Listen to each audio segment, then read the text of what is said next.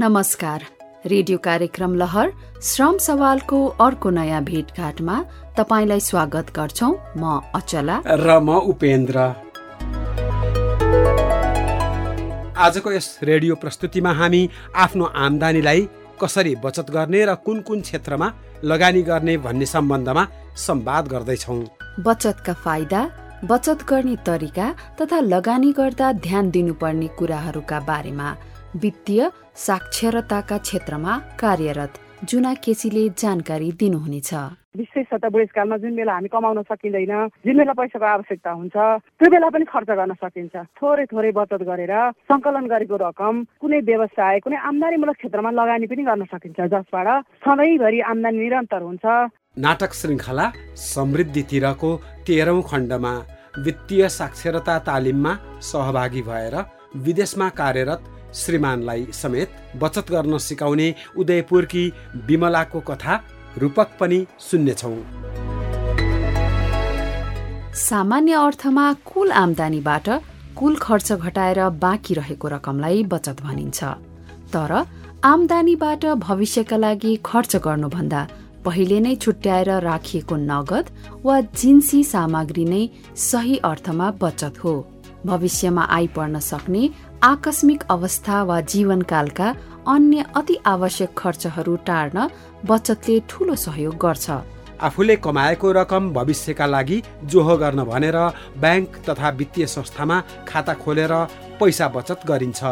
घरमा नै पैसा जम्मा गर्दा प्रतिफल पनि प्राप्त नहुने र जोखिम पनि धेरै हुने कारणले ब्याङ्क तथा वित्तीय संस्थामा खाता खोलेर जम्मा गरेको रकम मात्रै बचत हो।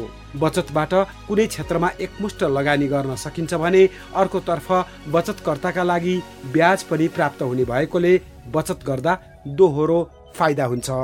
लगानी भन्नाले आफूले जम्मा गरेको रकम कुनै उत्पादनमूलक क्षेत्रमा लगाएर भविष्यमा नाफा बढाउने उद्देश्यले गरिने खर्च हो।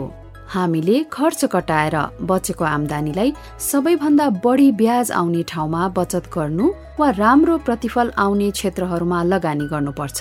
एकपल्ट नियमित रूपमा बचत गर्ने गरेपछि त्यो पैसालाई कहाँ लगानी गर्ने भनेर राम्ररी सोच्नु पर्छ हामीले बचत लगानी कर्जा बिमा विप्रेषण अर्थात् रेमिट्यान्सको प्राप्ति र सदुपयोग सम्बन्धी कुराहरूलाई समेटेर पारिवारिक बजेट सहितको योजना बनाउनु पर्छ नेपाल कृषि प्रधान मुलुक भए तापनि पछिल्ला वर्षहरूमा कृषि क्षेत्रमा आश्रित जनसङ्ख्या घट्दै गइरहेको छ भने वैदेशिक रोजगारीमा तीव्र दरमा वृद्धि भइरहेको छ। विदेशबाट प्राप्त रेमिट्यान्सले अर्थतन्त्रमा टेवा दिए पनि यसको उचित सदुपयोग गर्न नसक्दा हाम्रो आर्थिक अवस्थामा अपेक्षित सुधार हुन सकेको छैन।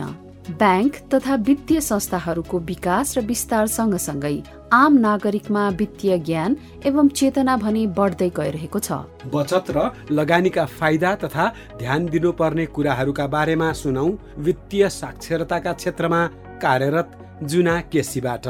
डेप्रस्क नेपालसँग आबद्ध जुना केसीसँग हाम्रा सहकर्मी विनोद शर्माले कुराकानी गर्नुभएको छ। बचत के हो र बचतका फाइदाहरू के के छन् यस बारेमा केही बताइदिनुहोस् न। आम्दानीबाट पहिला नै भविष्यको लागि पछिको लागि भने छुट्याएको अंश भाग अथवा कमाएको कमाईबाट खर्च मजाले गरेर होइन कमाइसकेपछि भविष्यको लागि भनेर केही भाग छुट्याइहाल्ने र बाँकी खर्च गर्ने। त्यो छुट्याइएको भाग जुन भविष्यको लागि भने सोचेर राखिएको जुन रकम हुन्छ अंश हुन्छ भाग हुन्छ त्यसलाई चाहिँ बचत भनिन्छ विशेष गरी। तर सर्वसाधारणहरूले बचत भनेर कसरी बुझ्नुहुन्छ भन्दा आम्दानी हुन्छ अनि आम्दानीबाट मजाले खर्च गरेर रहेको बचत हो भन्ने खालको धारणा छ। सही बचत भनेको आम्दानी भएको रकमको केही भाग भविष्यको लागि छुट्याएर राख्नुलाई चाहिँ खासमा सही बचत हो।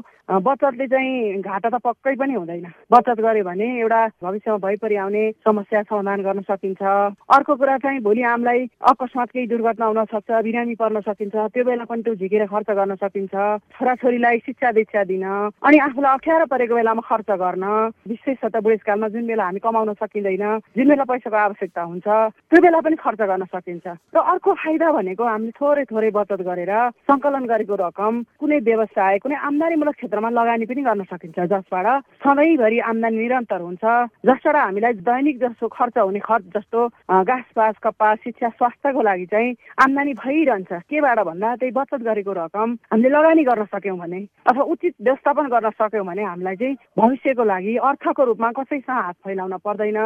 त्यसरी बचत भनेको फेरि अन्य चाहिँ अचल सम्पत्तिहरू जग्गा जमिनहरू गरगहना पशुधनहरू पनि बचत हुन सक्छ। के छ त भविष्यको लागि? केही छैन। अहिले खाने हो लाउने हो मौज गर्ने हो। पछि देखि जाएगा भन्ने खालको एउटा हाम्रो प्रचलन सोचले गर्दाखेरि बचत भनेको चाहिँ एकदमै के हो भन्दा हामीले एउटा बानीको रूपमा आदतको रूपमा पसाल्ने र त्यो बचत गरेको कुरा थपके लगाएर ब्याङ्कमा राख्ने होइन अथवा खुत्तुर्केमा अथवा घरमा थैलीमा राख्ने होइन। आम्दानी र उत्पादन क्षेत्रमा लगानी गर्न सक्यो भने अझ फाइदा हुन्छ।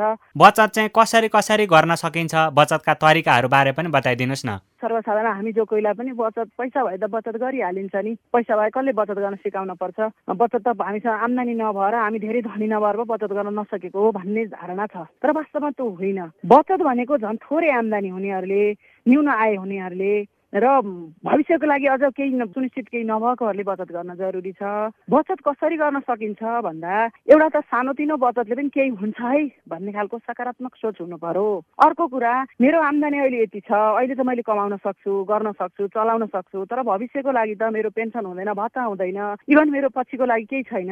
अथवा म काम गर्न सक्दिनँ त्यो बेला अझ मलाई बढी पैसा चाहिन्छ भन्ने एउटा सोच बनाएर अहिलेदेखि नै केही न केही रकम अथवा केही न केही वस्तु चिज जिन्सी चाहिँ बचत गर्न पर्छ है। भन्ने खालको एउटा बानी नै पार्नुपर्छ। बचतै हुन्छ थोरै गरे पनि केही हुन्छ भन्ने सकारात्मक सोच हुनु पर्यो। यति मेरो कमायो भने यति बचत गरिहाल्छु अथवा यति मैले जोडेको छु भने यति मैले खर्च गर्छु चाहिँ बचत गरिहाल्छु भनेर सकारात्मक सोच अथवा एउटा बानी पार्नु पर्यो।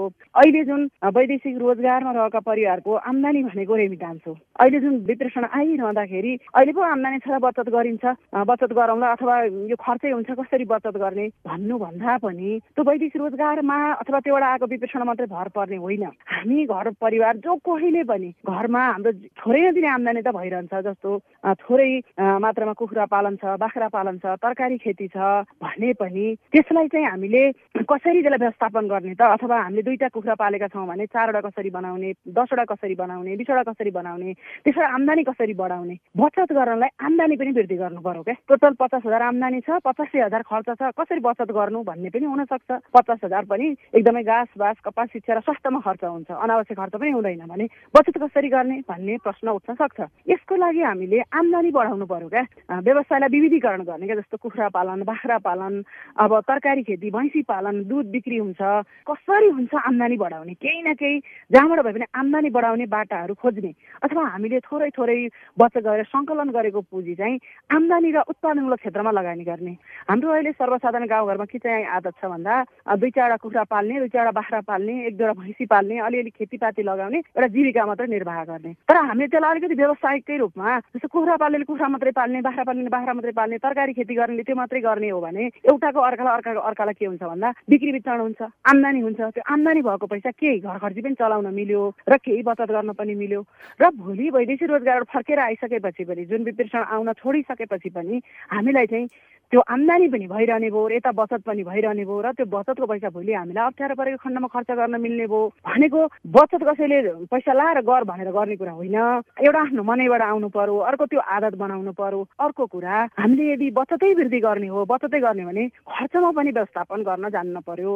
कुन चाहिँ खर्च गरे पनि हुने हो कुन चाहिँ खर्च अहिले चाहिँ नगर्दा पनि चल्ने हो भन्ने खालको खर्चलाई पनि वर्गीकरण गर्न एकदमै जरुरी छ। यदि बचत निरन्तर गर्ने हो भने बचतलाई वृद्धि गर्ने हो भने बचत भएको रकमलाई अथवा जिन्सी सामग्रीलाई कसरी कसरी लगानी गर्न सकिन्छ त? लगानी गर्दाखेरिका पनि केही फाइदाहरू हुन्छन्? एकदमै। बचत गर्नु फाइदा हो लगानी गर्नु फाइदा आम्दानी बढाउनु फाइदा त्यो त किन? आफ्नै लागि आफ्नै परिवारको लागि आफ्नै भविष्यको लागि हो।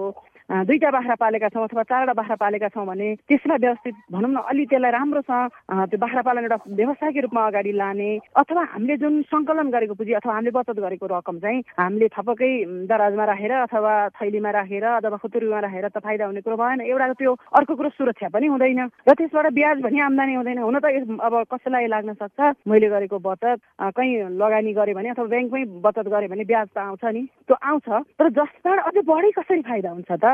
ब्याङ्कमै राखेर बढी फाइदा हुने हो कि होइन? यो चाहिँ कुनै व्यवसायमा लगानी गर्दा बढी फाइदा हुने हो कि? त्यो कुरा चाहिँ हामीले लेखाजोखा गर्नुपर्छ। त्यो व्यवसाय पनि हुनसक्छ अथवा ल ठिकै छ ब्याङ्कमा नि बढी बढी जहाँ चाहिँ फाइदा हुन्छ जहाँ बचत गर्दा फाइदा हुन्छ त्यस्तो अथवा विशेष गरी सुरक्षित हुने ठाउँ औपचारिक वित्तीय संस्थाहरूमा पनि बचत गर्ने त्यहाँबाट ब्याज आए पनि हुन्छ भन्ने खालको सोच्छ भने त्यो पनि एक प्रकारको बचत हो प्लस अर्को बचत भनेको बिमा पनि हो बिमा एउटा सुरक्षा हुन्छ भने अर्को कुरा चाहिँ बचत पनि हुन्छ हामीले बाली बिमा गर्न सक्छौँ आफ्नो जीवन बिमा गर्न सक्छौँ पशु बिमा गर्न सक्छौँ त्यसले के हुन्छ भन्दा एउटा सुरक्षा पनि हुन्छ भोलि कहीँ बाहिर नोक्सान भइहाल्यो भने पनि त्यसबाट फुलफिल हुन सक्छ क्षतिपूर्ति लिन सकिन्छ। बचतका फाइदा बचत गर्ने तरिका तथा लगानी गर्दा ध्यान दिनुपर्ने कुराहरूका बारेमा जानकारी दिनुभएकोमा वित्तीय साक्षरताका क्षेत्रमा कार्यरत जुना केसीजीलाई धेरै धेरै धन्यवाद। रेडियो कार्यक्रम लहर श्रम सवालमा आज हामी बचतका फाइदा बचत गर्ने तरिका तथा लगानी गर्दा ध्यान दिनुपर्ने कुराहरूका बारेमा संवाद गरिरहेका छौँ। नेपाल राष्ट्र ब्याङ्कले आर्थिक वर्ष दुई हजार छयत्तरमा सार्वजनिक गरेको एक अध्ययन प्रतिवेदन अनुसार नेपालीहरूले जम्मा रेमिट्यान्सको अठाइस प्रतिशत बचत गर्ने देखिएको छ। त्यसपछि सबैभन्दा बढी पच्चिस दशमलव तीन प्रतिशत ऋण तिर्नमा गरेको पाइएको छ। नेपालीहरूले जम्मा रेमिट्यान्सको तेइस दशमलव नौ प्रतिशत खाद्यान्न तथा लत्ता कपडा लगायतका दैनिक उपभोग्य वस्तुमा नौ दशमलव सात प्रतिशत शिक्षा तथा स्वास्थ्यमा खर्च गर्ने गरेको देखिएको छ। रेमिट्यान्सको तीन दशमलव पाँच प्रतिशत बिहे व्रतबन्ध लगायतका सामाजिक कार्यमा र तीन प्रतिशत घरायसी सम्पत्ति किन्नमा खर्च गर्ने देखिएको छ जम्मा एक दशमलव एक प्रतिशत मात्रै उत्पादनमूलक क्षेत्रमा खर्च गरेको नेपाल राष्ट्र ब्याङ्कले बताएको छ। यसअघि आर्थिक वर्ष दुई हजार सडसठी अडसठीमा गरिएको नेपाल जीवन स्तर सर्वेक्षणमा भने रेमिट्यान्सको अठहत्तर दशमलव नौ प्रतिशत रकम घरायसी उपभोगमा सात दशमलव एक प्रतिशत ऋण तिर्नमा खर्च गर्ने गरेको पाइएको थियो। त्यस्तै चार दशमलव पाँच प्रतिशत घरायसी सम्पत्तिमा र तीन दशमलव पाँच प्रतिशत शिक्षामा खर्च गर्ने गरेको देखिएको थियो। शून्य दशमलव छ प्रतिशत मात्र बचत गर्ने गरेको सर्वेक्षणमा देखिएको थियो। यी दुईवटा तथ्याङ्क अथवा प्रतिवेदन हेर्दा त पछिल्लो समय रेमिट्यान्सलाई बचत गर्नेहरू बढिरहेको पाइयो। उक्त बचतलाई सही क्षेत्रमा लगानी गर्न सके बढी फाइदा लिन सकिन्छ भन्ने कुरामा पनि सचेत हुनेहरू धेरै होलान् नि होइन त अचलाजी? आमदानीबाट बचत र उत्पादनमूलक क्षेत्रमा लगानी गर्नका लागि वित्तीय साक्षरता तालिमले पनि ठूलो सहयोग गर्ने गरेको छ। सरकारी तथा गैर सरकारी निकायबाट सञ्चालन हुने वित्तीय साक्षरता तालिमका कारण पनि बचत गर्ने र लगानी गर्नेहरू बढेका होलान्। होइन त उपेन्द्रजी? यसको उदाहरणको रूपमा आजको हाम्रो रूपकका पात्र उदयपुरका विमलालाई लिन सकिन्छ। उदयपुरको कटारी नगरपालिकाका विमलाका श्रीमान साउदी अरबमा गएको तीन वर्षदेखि निर्माण मजदुर भएर काम गरिरहनु भएको छ। सिलाइ कटाइको सिप र सिलाइ मसिन घरमै भए पनि झन्डै तीन वर्ष सिलाइ मसिन र उहाँको सिप थन्किएको थियो। गाउँमै सञ्चालन भएको वित्तीय साक्षरता तालिममा सहभागी भएपछि विमलाले विदेशबाट श्रीमानले पठाउनु भएको रकम बचत गर्न थाल्नु भएको छ। सिलाइ कटाइको कामलाई पुनः निरन्तरता दिएर घर खर्च आफैले व्यवस्थापन गरिरहनु भएको छ। बाँकी सुनौ यो रूपकमा।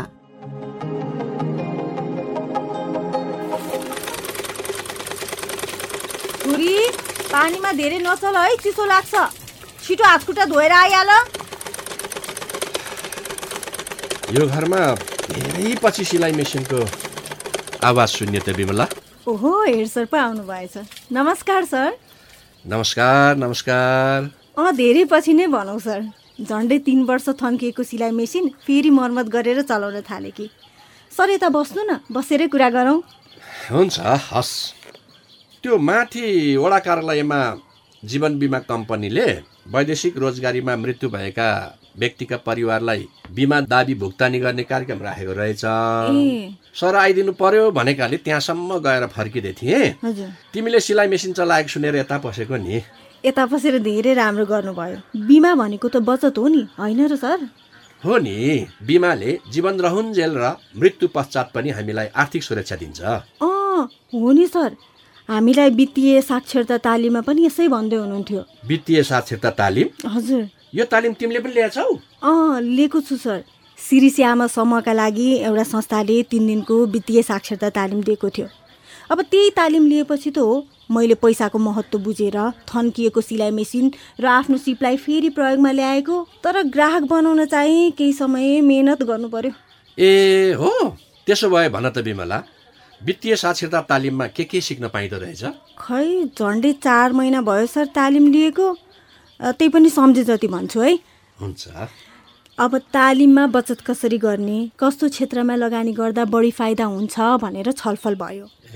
अनि ऋण के हो कसरी लिने र कसरी तिर्ने बिमा कसरी गर्ने र कसरी दाबी भुक्तानी लिने विप्रेषण कसरी आउँछ र त्यसको सदुपयोग कसरी गर्ने भन्ने विषयमा पनि छलफल भएको थियो सर। ए त्यसो भए भन त बिमला विप्रेसन अर्थात् विदेशबाट कमाएर पठाएको पैसा कस्तो काममा खर्च गर्नुपर्छ? अब विदेशबाट पठाएको पैसा उत्पादनमूलक क्षेत्र अर्थात् व्यवसायमा लगानी गर्नुपर्छ सर। आफूले जानेको सिप र क्षमता अनुसारको उद्यम गरे दिगो आम्दानी पनि हुन्छ। मैले पनि आफ्नै सिपलाई व्यवसाय बनाउने उद्देश्यले सिलाइ कटाइको काम गर्न थालेकी हुँ नि सर। लु एकदमै राम्रो। अनि भन त व्यवसाय गर्न कसले सहयोग गर्छ? लगानी कसरी गर्ने? कसरी ऋण लिने र तिर्ने भन्ने बारेमा पनि जानेको छेउ होला नि। जानेछु नि सर तालिमबाट मैले धेरै कुरा सिकेकी छु। व्यवसाय गर्नका लागि सरकार गैर सरकारी सङ्घ संस्था बैङ्क तथा वित्तीय संस्थाले सहयोग गर्छन्। आफ्नै एउटा कार्यालय र आफै सदस्य भएको सहकारीबाट सजिलै सहयोग पाइदो रहेछ सर। आफूले जानेको सिप र गरिरहेको कामलाई व्यवसायको रूपमा अगाडि बढाउनु पर्छ नि सर। व्यवसायलाई बिस्तारै बढाउँदै लानुपर्छ र आफूले तिर्न सक्ने जति मात्रै ऋण लिनुपर्छ। आम्दानीको कम्तीमा दस प्रतिशत ऋण तिर्न र दस प्रतिशत बचत गर्ने गरी आफ्नो वित्तीय योजना बनाउनु पर्दो रहेछ सर। ओहो तिमी त आफू बुझ्ने मात्रै होइन। अरूलाई पनि बुझाउन सक्ने भएछौ त। अब सर तालिममा सिके अनुसारका काम गर्दै जाँदा अझ बुझ्न सजिलो हुने रहेछ। आफ्नै घरमा बसेर सिलाइ कटाइको काम गरेर महिनाको आठ दस हजार कमाउन सक्ने भएको छु म अहिले। त्यही त है। भनेपछि वित्तीय साक्षरता तालिम त हामी सबैले लिँदा राम्रो हुने रहेछ नि। हो नि सर। तालिमले पारिवारिक आम्दानी खर्चको योजना गर्न फजुल खर्च घटाउन भविष्यका लागि बचत गर्ने बानी बसाल्न बिमा सेवाहरू उपयोग गर्न सोच विचार गरेर मात्र कर्जा लिन अनुशासनपूर्वक कर्जा व्यवस्थापन गर्न विप्रेषण सेवा प्रयोग गर्न र व्यवसाय गर्न सिकाउने रहेछ अघि हो नि सर। अब तालिम लिनुभन्दा अगाडि त म श्रीमानले कमाएर पैसा पठाएकै छन् भनेर निर्धक्कसँग खर्च गर्थेँ। अहिले त चाहिने कामका लागि मात्र खर्च गर्ने गरेको छु। उम्, छोराछोरीलाई पनि फजुल खर्च गर्न हुँदैन भनेर सिकाएकी छु सर। अनि त्यसो भए बचत कसरी हुने रहेछ त बिमला केही उदाहरण दिन सक्छौ? किन नसक्नु सर? अब बच्चाका लागि स्कुलमा खाजा पठाउँदा बजारको खानेकुरा किन्नुको सट्टा घरबाटै बनाएर पठाउने जसले गर्दा बच्चाको स्वास्थ्य पनि राम्रो होस् अनि थोरै पैसाले खर्च व्यवस्थापन पनि होस्। कस्तो राम्रो। अब त घर खर्च तिम्रो कमाइले धान्छ होला होइन? त्यसै भनौँ सर। आफैसँग पैसा हुँदा त श्रीमानले पठाएको पैसा चलाएकी छैन। विष्णु लक्ष्मी सहकारीमै जम्मा गरेकी छु। मैले पनि सहकारीमा खाता खोलेर महिनाको एक हजार मात्र भए पनि बचत गर्न थालेकी छु सर। ओहो एकदमै राम्रो बिमला। वित्तीय साक्षरता तालिममा सिकेको कुरालाई व्यवहारमा उतारेको देखेर खुसी लाग्यो बिमला। सिलाइ व्यवसायबाट तिमीहरूको परिवारको उज्जवल भविष्य बनोस्। शुभकामना छ है। धन्यवाद सर। कस्तो बिर्सेछु? साँच्चै छोराछोरीको पढाइ कस्तो छ सर? हिजो आज त विद्यालय आउन पनि भ्याकी छैन। अहिलेसम्म त राम्रै छ। चिन्ता लिनु पर्दैन। ए साढे नौ पो बज्ने लागेछ। अहिले म जान्छु है त। हुन्छ सर।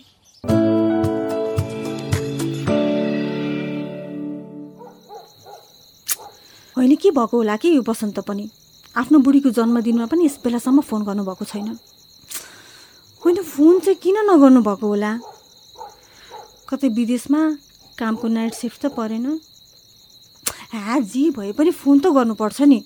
ओ बल्ल बुढीको याद आयो र मेसेन्जरमा कल गरेको। उठाउँदै उठाउँदिनँ। हा आफ्नै बुढासँग नै के पाउ खोज्नु। Hello? Hello Bimala? Hello? Hello? होइन किन नबोलेको? ए कुरा त्यस्तो पो। ए मेरी प्यारी बिमु तिमीलाई जन्मदिनको धेरै धेरै शुभकामना छ है। मलाई सधैँ यसरी नै माया गरिराख ल। कहिले नरिसाऊ है। झन् नरिसाऊ भन्दैछु अहिलेसम्म रिसाएर बसिरहेछ। उम्, रातिको दस बजे बल्ल बुढीको जन्मदिन याद आउने बुढासँग नरिसाएर के गर्नु त? सरी बाबा सरी। के गर्छौ त प्यारी? अर्काको नुन पानी खाएपछि। सँगै काम गर्ने साथी बिरामी भएर काममा आउन सकेन। अनि आजै मैले ओभर टाइम गर्नु पऱ्यो क्या। कोठामा आइपुग्ने बित्तिकै कल गरिहालेको हो क्या तिमीलाई। फेरि परदेशी जीवन भने जस्तो सजिलो कहाँ छ र? त्यो त हो।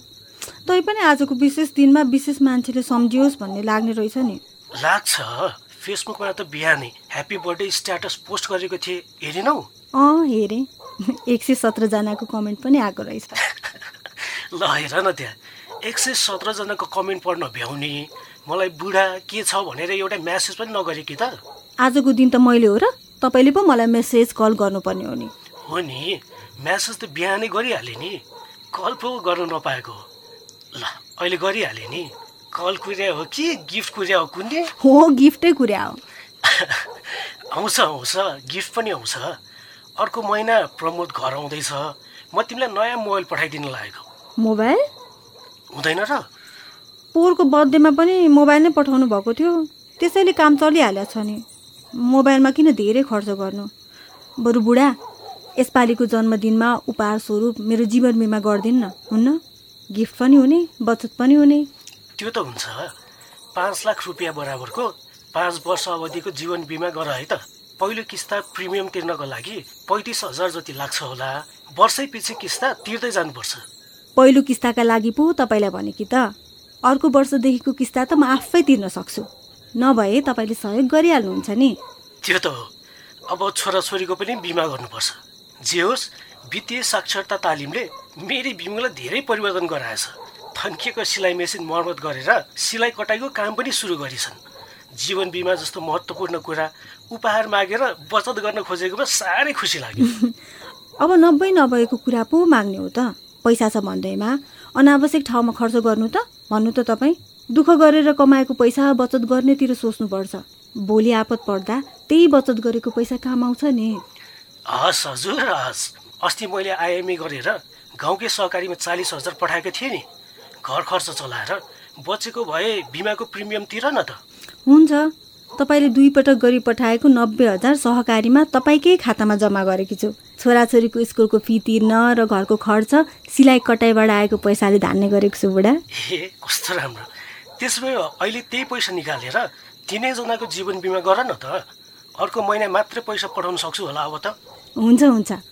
यताको सामान्य खर्चका लागि तपाईँले चिन्तै लिनु पर्दैन। म मिलाउँछु। बरु काम गर्दा आफ्नो स्वास्थ्य सुरक्षाको ख्याल गर्नु होला है। तिमी मलाई कति धेरै माया गर्छौ है भीम तिमीहरूकै साथ र हौसलाले मलाई केही हुँदैन। बरु टिभी साटेर ठुलो ल्याउने कुरा थियो नि के भयो? हाँ साटिनँ मैले। रङ्गिन टिभी हो सानो भए पनि हेर्न मिलेकै छ क्यारे। किन फाल्तु खर्च गर्नु? बरु तपाईँ पनि फजुल खर्च नगर्नु है। अलिकति पैसा बचत गरेर अर्को नयाँ मेसिन किनेर सिलाइको काम व्यावसायिक रूपमा गर्नुपर्छ। हाम्रो परम्परागत सिपलाई कसरी जोगाउने होला भनेर सोच्दै थिएँ म पनि। तिमीले झन्डै तिन वर्षपछि सिलाइको काम फेरि सुरु गरेछौ। अब म पनि फर्केपछि तिमीलाई सघाउँछु भइहाल्छ नि। अनि सुन्नु न बुढा। भन न। तिन महिनामै पच्चिस हजार रुपियाँ बचत भएपछि त सिलाइलाई व्यवसाय बनाएर जीवन धान्न सकिन्छ भन्ने हौसला बढेको छ मेरो। लौ तिमीले त भनेकै थिएनौ त आज जन्मदिनकै दिन भनौँला भनेर बसेकी नि। उम्, स्मार्ट बुढी। I love you I love you too हजुर। ल अहिले फोन राख्नु। रात धेरै परिसक्यो। फेरि तपाईँ पनि थाक्नु भएको होला। आराम गर्नु है। ल ल बाई बाई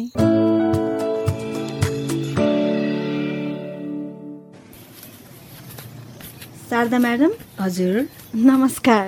नमस्कार नमस्कार। बस्नुहोस् न। हस्। तपाईँलाई मैले कतै देखेको भेटेको जस्तो लागिरहेछ। कता होला? वित्तीय साक्षरता तालिममा भेट भएको थियो नि म्याडम। कटारी नगरपालिकाको महिला विकास अधिकृतको नाताले तपाईँ प्रमुख अतिथि भएर आउनुभएको थियो नि। ए हो त है। अँ तपाईँ विमलाजी होइन?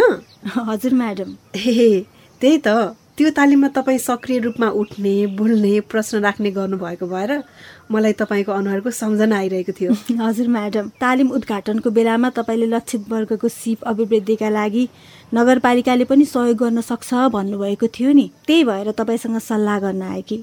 तर तपाईँले सिलाइ मेसिन पनि थन्किएको छ भन्नुभएको थियो। आफ्नो सिप र सामग्री थन्काएर बसेकाहरूलाई त नगरपालिकाले कसरी सहयोग गर्ने र खै? होइन होइन म्याडम। तालिमपछि मैले सिलाइ मेसिन मर्मत गरेर सिलाइ कटाइको काम गरिरहेको छु नि म्याडम। बिहान बेलुका र फुर्सदको समयमा काम गरेरै महिनाको आठ दस हजार रुपियाँ कमाइरहेको छु। ओहो हो र? एकदमै राम्रो विमलाजी। अ, नगरपालिकाले तपाईँलाई के सहयोग गर्नुपर्छ त? तपाईँको केही योजनाहरू छ कि? हजुर। परम्परागत सिपकै आधारमा अहिलेसम्म काम गरिरहेकी छु म्याडम। मलाई अझै सिप निखारेर सिलाइ कटाइलाई नै व्यवसाय बनाउने योजना छ म्याडम। नगरपालिकाबाट तालिम र आधुनिक मेसिन किन्नका लागि सहयोगको अपेक्षा गरेर आए कि? ए त्यसो भए तपाईँ एकदमै सही समयमा आउनुभएको छ विमलाजी। तपाईँ जस्तै व्यवसाय गर्ने चाहना भएकालाई लक्षित गरी छ महिने एडभान्स सिलाइ कटाइको तालिम अर्को महिनाबाटै सुरु हुँदैछ। हो र म्याडम कस्तो राम्रो कुरा। हो नि तालिम सकिएपछि व्यावसायिक योजनाका आधारमा सामग्री सहयोग गर्ने कार्यक्रम पनि छ। त्यसका लागि चाहिँ तपाईँको सिलाइ व्यवसाय अर्थात् टेलर्स दर्ता भएको हुनुपर्छ। ए हो र म्याडम। तालिम लिन र सामग्री सहयोग पाउन टेलर्स दर्ता गर्नै पर्छ र? तालिम लिन त दर्ता गर्न पर्दैन। तर व्यवसाय गर्नका लागि दर्ता गरेपछि चाहिँ आधिकारिक हुन्छ।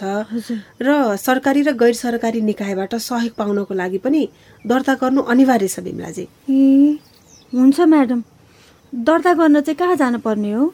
तपाईँले आफ्नै ओडा कार्यालयमा पनि दर्ता गर्न सक्नुहुन्छ अथवा घरेलुमा पनि दर्ता गर्न सक्नुहुन्छ। ओडामा दर्ता गरे पनि दर्ता प्रमाणपत्र चाहिँ नगरपालिका कार्यालयले दिन्छ। ए हुन्छ म्याडम। म टेलर्स दर्ता गर्छु अनि तालिम पनि लिन्छु। हस् केही सहयोग चाहियो भने भन्नुहोला है त। हुन्छ म्याडम। हस्। हामीले भर्खरै सुन्यौं वित्तीय साक्षरता तालिममा सहभागी भएर विदेशमा कार्यरत श्रीमानलाई समेत बचत गर्न सिकाउने उदयपुरकी विमलाको रूपक। सहभागी श्रोता रेडियो कार्यक्रम लहर श्रम सवालका बारेमा आफ्नो विचार र पृष्ठपोषणका लागि निशुल्क आइभीआर टोल फ्री नम्बरहरू। एनटिसी सिम प्रयोगकर्ताले सोह्र साठी शून्य एक तिन छ छ छ छमा र एनसेल सिम प्रयोगकर्ताले अन्ठानब्बे शून्य पन्ध्र सात दुई शून्य शून्य शून्यमा फोन गरेर आफ्नै आवाजमा आफ्नो प्रतिक्रिया रेकर्ड गराउन सक्नुहुन्छ। रेकर्ड गराउँदा आफ्नो नाम पालिका र ओडा सहित आफ्नो विचार रेकर्ड गराउनुहोला। सहभागी श्रोता कार्यक्रम सुनिसकेपछि तपाईँका केही सल्लाह सुझाव प्रतिक्रिया वा अनुभव भए निशुल्क आइभीआर नम्बरहरूमा फोन गरेर रेकर्ड गराउनुहोला। यी टेलिफोन नम्बरहरू चौबिसै घण्टा खुला रहनेछन्। रेडियो कार्यक्रम लहर श्रम सवाल वैदेशिक रोजगारीका लागि नेपाली श्रमिकहरूलाई भविष्यमा आवश्यक पर्ने सिपहरूको आवश्यकता पहिचान गर्ने उद्देश्यले आप्रवासन सम्बन्धी संयुक्त राष्ट्र संघीय निकाय आइओएम नेपालले कार्यान्वयन गरेको generating evidence for future skills needs of migrant workers in Nepal परियोजना हो। यसलाई दक्षता प्राविधिक व्यावसायिक शिक्षा तालिम सहकार्य कार्यक्रम अन्तर्गत युरोपियन युनियनको आर्थिक सहायतामा ब्रिटिस काउन्सिलले व्यवस्थापन गरेको छ।